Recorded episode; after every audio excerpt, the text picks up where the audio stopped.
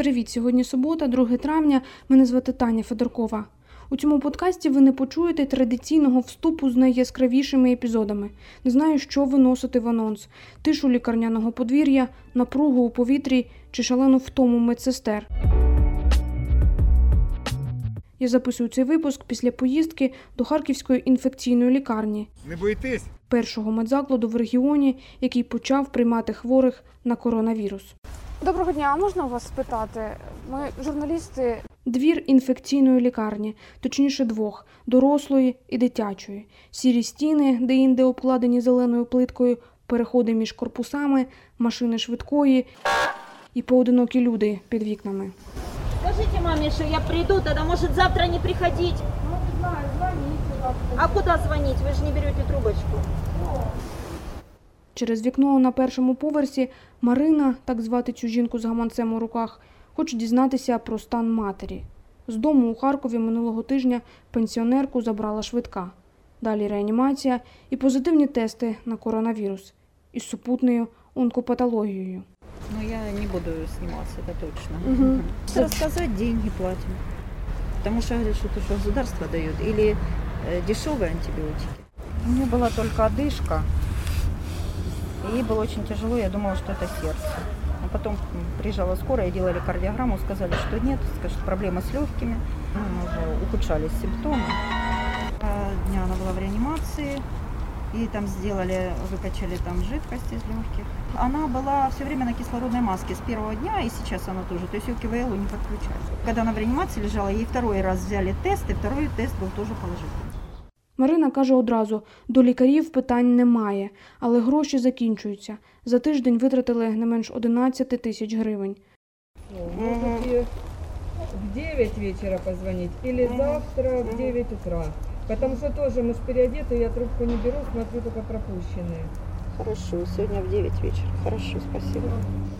Родині бракує інформації. Я понимаю, они там изолируются, то есть, чтобы не было контактов, это все правильно, но какая-то связь должна быть, хоть немножко.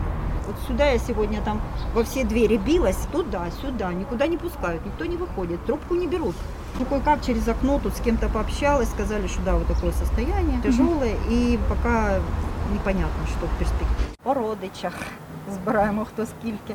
То, що, то, що було відкладено на відпустку, все туди. Чеки они собирают, в принципе. То есть, я не знаю, может потом с этими чеками какую-то помощь материальную, куда-то обратиться в обладминистрацию, я не знаю куда. Одноповерхова будівля зі старезною табличкою кислородне. За дверима балони. Здалеку чутно, як шелестять захисні костюми. Троє медпрацівниць транспортують хворого у візку.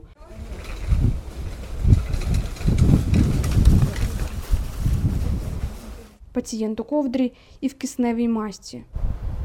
Через вікна боксів видно інших хворих, які отримують кисень. На рентген коридором везуть одного з них.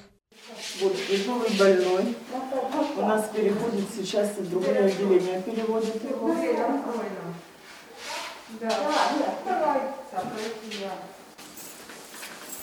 Сестра господиня Галіна Анісімова розповідає про навантаження і брак робочих рук. Вы можете зайти в шлюзы только. З дітьми не бачаться. Деякі працівники ночують у лікарні. Это вот один из боксов, лежит больной. И дальше точно такие же смотровые окна. У нас очень не хватает персонала, очень не хватает. Мы приглашаем всех. Приходите помогать. Завідувачці приймального відділення Світлані Молоковій розповідає новини з-за паркану. Наприклад, як питання до плат медикам звучало у міськраді. Якщо ця лікарня обласного підпорядкування, то місто не має е, допомагати обласній лікарні. Це все область вирішує. От коли 80% хворих це міські жителі, і ми їх не сортуємо за тим, хто де живе. У Вінницькій області, Харківській області, в Слобідському районі чи в Шевченківському районі отримують допомогу всі.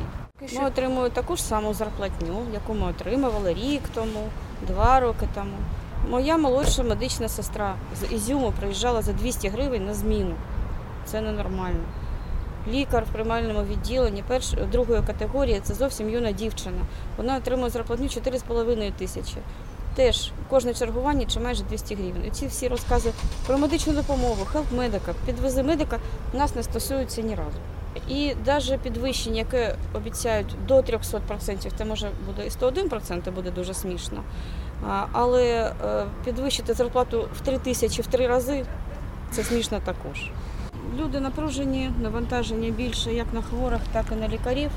Хворі всі знервовані, всі хвилюються за своє життя, за життя своїх близьких, бо можуть їх заразити. Ну а лікарі теж е, хвилюються за те, щоб інфекція не розповсюджувалась і містом, і в межах лікарні. Тому всі намагаються робити як можна більше. Чи дійсно є проблема в тому, що, що зараз давати, які ліки, де їх покупати? Держава нас забезпечувала на випадки коронавірусної інфекції стандартних протоколів. Якщо хворі мають якісь додаткові захворювання, хронічні, або е, вірус, або якісь зміни не йдуть на стандартні схеми лікування, ми не забезпечені цими ліками. І на користь хворих ми просимо допомогти йти нам на зустріч і купляти для їх же е, рідних і близьких. Світлана працює цілодобово, визнає, що трохи, і це може позначитися на якості роботи. Ми всі бачимо статистику про те, що медики хворіють, багато медиків. Як ви б оцінили, чи достатньо е, Медики захисту захищені. Чи є серед ваших колег тут вже хворі? Серед наших колег ще немає жодного підтвердженого випадку, Е, але вже навантаження, яке є на лікарів, це е, гарантія чи ризики з того, що захворіти хворі лікарі в нашій лікарні можуть з'явитися кожну мить, кожного дня. Ще трохи і вже буде впливати на якість допомоги, бо рук не вистачає і цілодобово працювати якісно лікарі не можуть, бо ми не біороботи Треба вже щось предприймати. Щодня ще більше і більше, і ті, що були, залишаються, бо великий такий інкубаційний період. Да? Ну, є ті, хто Вилікуватися. здоровілі і пішли вже додому. Хай щастить їм в дорозі, хай вони будуть здорові. Залишаються вони їх близько. Мы ж тоже закроем лица. Ви хворієте на коронавірус? Вы уже здоровы. Да, скажите спасибо этому коллективу. Вы уже здоровы. Тобто маєте вже тести такі негативні, да? Добре почуваємо. Температури немає. Уже все. Ну, можно сказать, у- днем нету температуры, а на вечер 37,2. И так, наверное, дня 4-5, а потом 38 пару дней. И перепотел. Ну, вот тут лечили. Спасибо. Безкоштовні ліки у медзакладі закінчуються, а засобів захисту вистачить ще на місяць, каже директор лікарні Павло Нартов.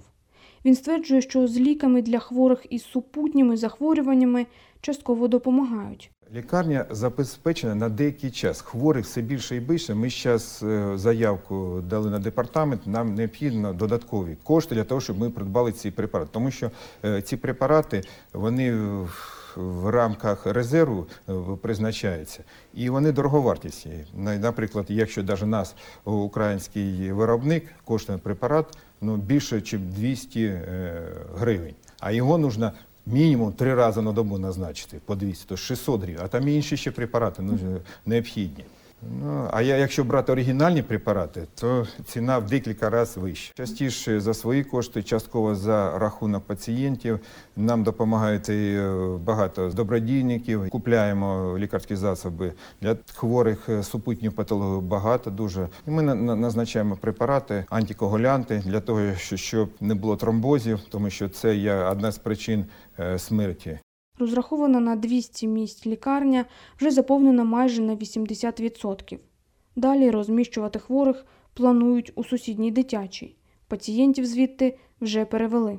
Кто знает, когда закончится ко- COVID-19, никто. Це був суботній подкаст. Мене звати Таня Федоркова. На все добре.